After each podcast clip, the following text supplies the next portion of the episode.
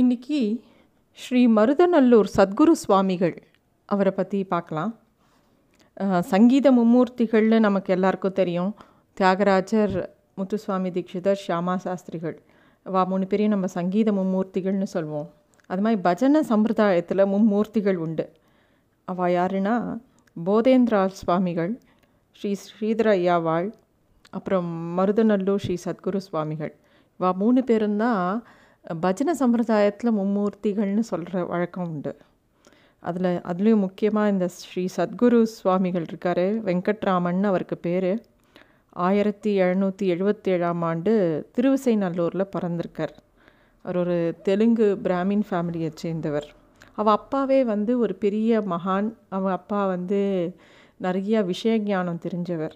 அவர் வந்து சின்ன வயசுலேருந்தே இந்த இவருக்கு சத்குரு சுவாமிகள்னு சொல்லக்கூடிய வெங்கட்ராமன் அவர்களுக்கு வந்து டெய்லி ராமாயணம் சொல்லியே வளர்த்துருக்கார். ராமாயண காவியம்தான். எப்போ பார் பல கிரந்தங்களை சொல்லி கொடுத்தாலும் ராமநாம ஜபத்தையும் ராமபிரானோட மகிமையையும் ராமாயணத்தையும் டெய்லி அவங்க வீட்டில் சொல்லி பாடி அப்படியே அவரோட இளமை காலங்கள் போகிறது வெங்கட்ராமனுக்கு ராமர் மேலே அலாதி பிரியம்.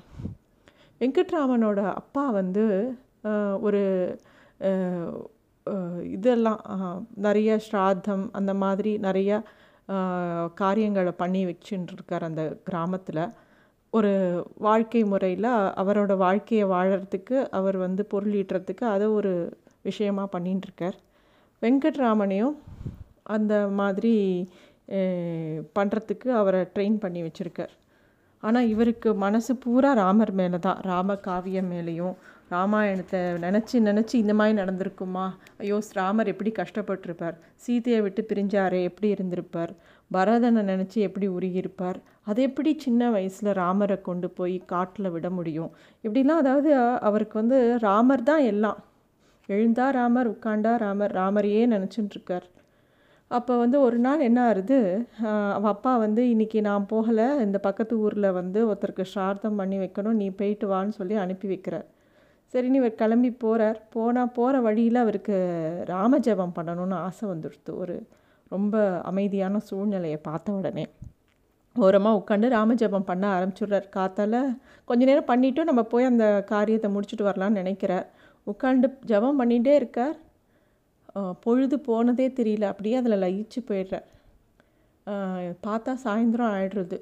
உடனே அவள் அப்பா வந்து தேடின்னு வரார் பிள்ளைய காணுமேன்னு. பார்த்தா இவர் வந்து ஒரு மரத்தடியில் உட்காந்து ஜெபம் பண்ணிட்டு இருக்கார். ஐயோ என்ன ஆச்சு? நீ ஸ்ராதத்துக்கு போகலையா அப்படின்னு கேட்குறார் உடனே இவங்க ரெண்டு பேரும் அவசரமாக கிளம்பி அந்த இடத்துக்கு போகிறாங்க அங்கே போனால் அங்கே யார் வீட்டுக்கு போகணுமோ அவங்க வந்து இவங்கள வாங்க வாங்கன்னு வரவேற்று ரொம்ப நன்னா பண்ணி வச்சார் அவங்க பிள்ளை அப்படின்னு சொல்லி அந்த வெங்கட்ராமனோட அப்பா கிட்ட சொன்ன அவள் அப்பாவுக்கு புரிஞ்சுடுத்து பகவானே வந்து வெங்கட்ராமனுக்கு பதிலாக அங்கே போய் அந்த சார்த்தத்தை பண்ணி வச்சுருக்கார். அப்போ தான் அவரோட அவரை இவரை பற்றி இவரோட மகிமையை வந்து அவள் அப்பாவுக்கு புரியறது.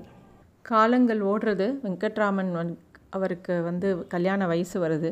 அவருக்கு ஜானகி அப்படின்னு ஒரு பெண்ணை பார்த்து கல்யாணம் பண்ணி வைக்கிறார் அவள் அப்பா.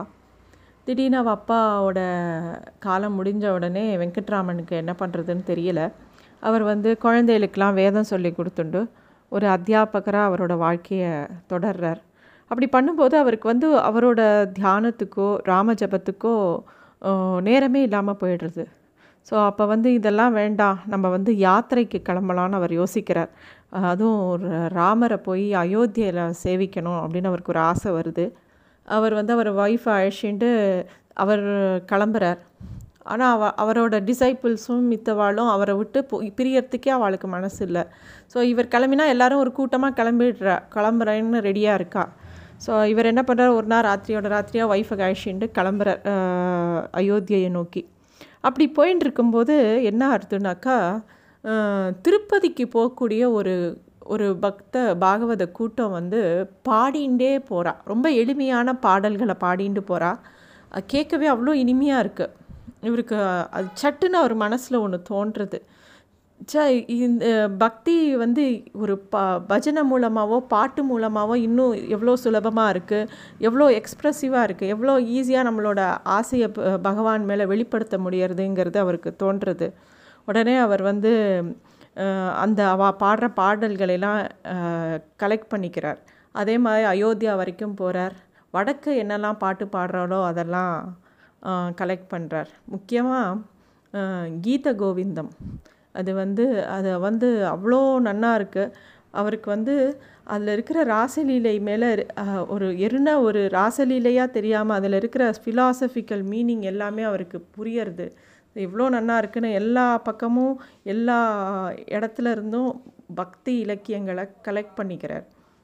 அப்போ வந்து அவர் ஒரு இடத்துல அது கனவுல வந்து சுவாமி போதேந்திரன் சுவாமிகள் அவருக்கு தோணி சொல்கிறார் நீ வந்து வட வட தேசத்துக்கு ரொம்ப தூரம் பிரயாணம் பண்ண வேண்டாம். உன்னோட ஊர்லேயே உனக்கு நிறைய காரியங்கள் பாக்கி இருக்குது நீ அங்கே போன்னு சொல்கிறார் உடனே அவர் திரும்பி மருதநல்லூருக்கே வந்துடுறார். அதாவது திருவிசைநல்லூரில் தான் இருக்கார். அதுலேருந்து பக்கத்தில் தான் மருதநல்லூர். அங்கே வந்து இந்த பாடல்கள் எல்லாம் தொகுத்து பாடல்களாக பஜனையாக பாட ஆரம்பிக்கிறார் சுவாமி மேலே. அப்போ வந்து அவர் வந்து ஜெயதேவரோட அஷ்டபதி போதேந்திர சுவாமிகளோட பாடல்கள் ஸ்ரீதர ஐயாவாலோட பாடல்கள் எல்லாத்தையும் பத்ராச்சல ராமதாசர் எல்லாத்தை எல்லா பாடல்களையும் தொகுத்து ஒரு பஜன சம்பிரதாயத்தை உருவாக்குறார் தக்ஷிண ப பஜன சம்பிரதாயம். அதாவது வந்து பிறரு ரா ராதா கல்யாணம் ருக்மணி கல்யாணம் சீதா கல்யாணம்லாம் பண்ணுறா இல்லையா? இப்போ நம்ம ஊரில் வழக்கம் இருக்குது எல்லா கிராமங்கள்லேயும் வழக்கம் இருக்குது அதில் ஃபாலோ பண்ணுற ஒரு சிலபஸ் ஒரு பத்ததியை உருவாக்கினவர் இவர் தான் சத்குரு சுவாமிகள் தான். அதை உருவாக்கி அந் அந் அது மூலமாக பக்தியை பரப்பினர். நிறைய பரப்பினர். இன்னமும் எல்லாரும் அவரோட அவர் படி தான் எல்லாருமே அந்த பஜனை சம்பிரதாயத்தை ஃபாலோ பண்ணுறா அப்படி இருக்கிறச்ச ஒரு நாள் வந்து தன்னோட குருவான போதேந்திர சுவாமிகளை வந்து தரிசனம் பண்ணுன்னு சொல்லிட்டு கோவிந்தபுரத்துக்கு போகிறார் ஆனால் அந்த இடத்துல வந்து அவரோட ஜீவ சமாதியை சரியாக மெயின்டைன் பண்ணாமல் காவேரிக்குள்ளே போயிடுறது. அவரால் கண்டுபிடிக்க முடியல அவரோட இதை. அப்போ வந்து ஜபம் பண்ணுறார் அப்புறம் வந்து திடீர்னு அவருக்கு வந்து அந்த அந்த இடத்துல இருந்து ராம ஜபம் கேட்கறது எங்கள் ஜீவ சமாதி தான். அது காவேரிக்கு உள்ளே இருக்குது காவேரி அது மேலே ஓடுறது. ஸோ உடனே அந்த இடத்த வந்து காவேரியை ஆற்ற திசை திருப்பி அந்த இடத்த வந்து மீட்கிறார். மீட்டு அந்த சமாதியை நல்லபடியாக கட்டுறார். அதுக்கு வந்து அந்த ஊர் சரபோஜி ராஜா வந்து அவருக்கு ஹெல்ப் பண்ணுறார் இப்போ நம்ம போய் கோவிந்தபுரத்தில் போய் சேவிக்கக்கூடிய போதேந்திரா சுவாமிகள் அந்த அதிஷ்டானத்தை சரி பண்ணி வச்சவர் வந்து மருதநல்லூர் சத்குரு சுவாமிகள் அவர்கள் தான் அந்த சரபோஜி மகாராஜாவோட கனவுலையும் ஆஞ்சநேயர் வந்து சாக்ஷாத் ராமபிரானே வந்து மறு அவதாரம் எடுத்திருக்கார். மருதநல்லூர் சுவாமிகளா நீ அவர் உனக்காக காத்துன்னு அவருக்கு போய் அவருக்கு வேணுங்கிறத பண்ணி கொடுன்னு சொன்னதுனால இவர் கேட்ட உடனே அவன் அந்த காவேரியை ஆற்ற திசை திருப்பி அந்த போதேந்திராள் சுவாமிகளோட அதிஷ்டானத்தை சரி பண்ணி கொடுக்குறார். ஆயிரத்தி எட்நூற்றி பதினேழாம் ஆண்டு வந்து ஸ்ரீ- ஸ்ரீராம நவமிக்கு முந்தின நாள் அவருக்கு முக்தி கிடைக்கிறது. இவர் தான் வந்து எல் நம்மளோட பக்தி வந்து ஒரு பாகவத சம்பிரதாயத்தில் தான் ரொம்ப சீக்கிரம் பகவான் அடை அதுவும் இந்த கலியுகத்தில் அதுதான் ரொம்ப சுலபமாக இருக்கும். ஒரு வேள்வி நடத்துகிறதோ ஒரு ரொம்ப கடுமையான தபஸ் இருக்கிறதோ இந்த கலிகாலத்தில் முடியாது. அதுக்கு முக்கியமாக ஈஸியாக பகவானை அடையக்கூடிய வழி பகவானை பற்றி பாடுறது கொண்டாடுறது அப்படிங்கிற ஒரு விஷயத்த இவரோட குருவான போதேந்திராளோட ஆசைப்படி இவர் தான் அதை கண் கரெக்டாக பண்ணி வச்சார். அவர் பண்ணி வச்சது தான் இப்போ எல்லோரும் இப்போ நம்ம எல்லாரும் அனுபவிக்கிறோம். ஒவ்வொரு பாடல்களும் அவர் அவர் வந்து ஒரு பஜனைன்னு எடுத்துட்டா ஆ- ஆரம்பிக்கிறது. இப்படி இங்கேருந்து ஆரம்பிக்கணும் ஒரு அஷ்டபதி இருக்கணும் ஜெயத இது இவரோடது இருக்கணும் போதேந்திராலோட ஒரு பாட்டு இருக்கணும் ஸ்ரீதர பாட்டு இருக்கணும்னு அவர் தான் வந்து தொகுத்து கொடுத்தார். இப்படி தான் இருக்கணும் ஒரு தட்சிண பாரத சம்பிரதாயம் மீன் பாகவத சம்பிரதாயம் அப்படின்னு சொல்லிட்டு அவர் தான் பண்ணி கொடுத்தார். கண்டிப்பாக எல்லோரும் போய் அவரை மின் அந்த இடத்துக்கு போய் அவரோட ஜீவ சமாதியான இடத்துல போய் சேவிக்கலாம். நன்றி.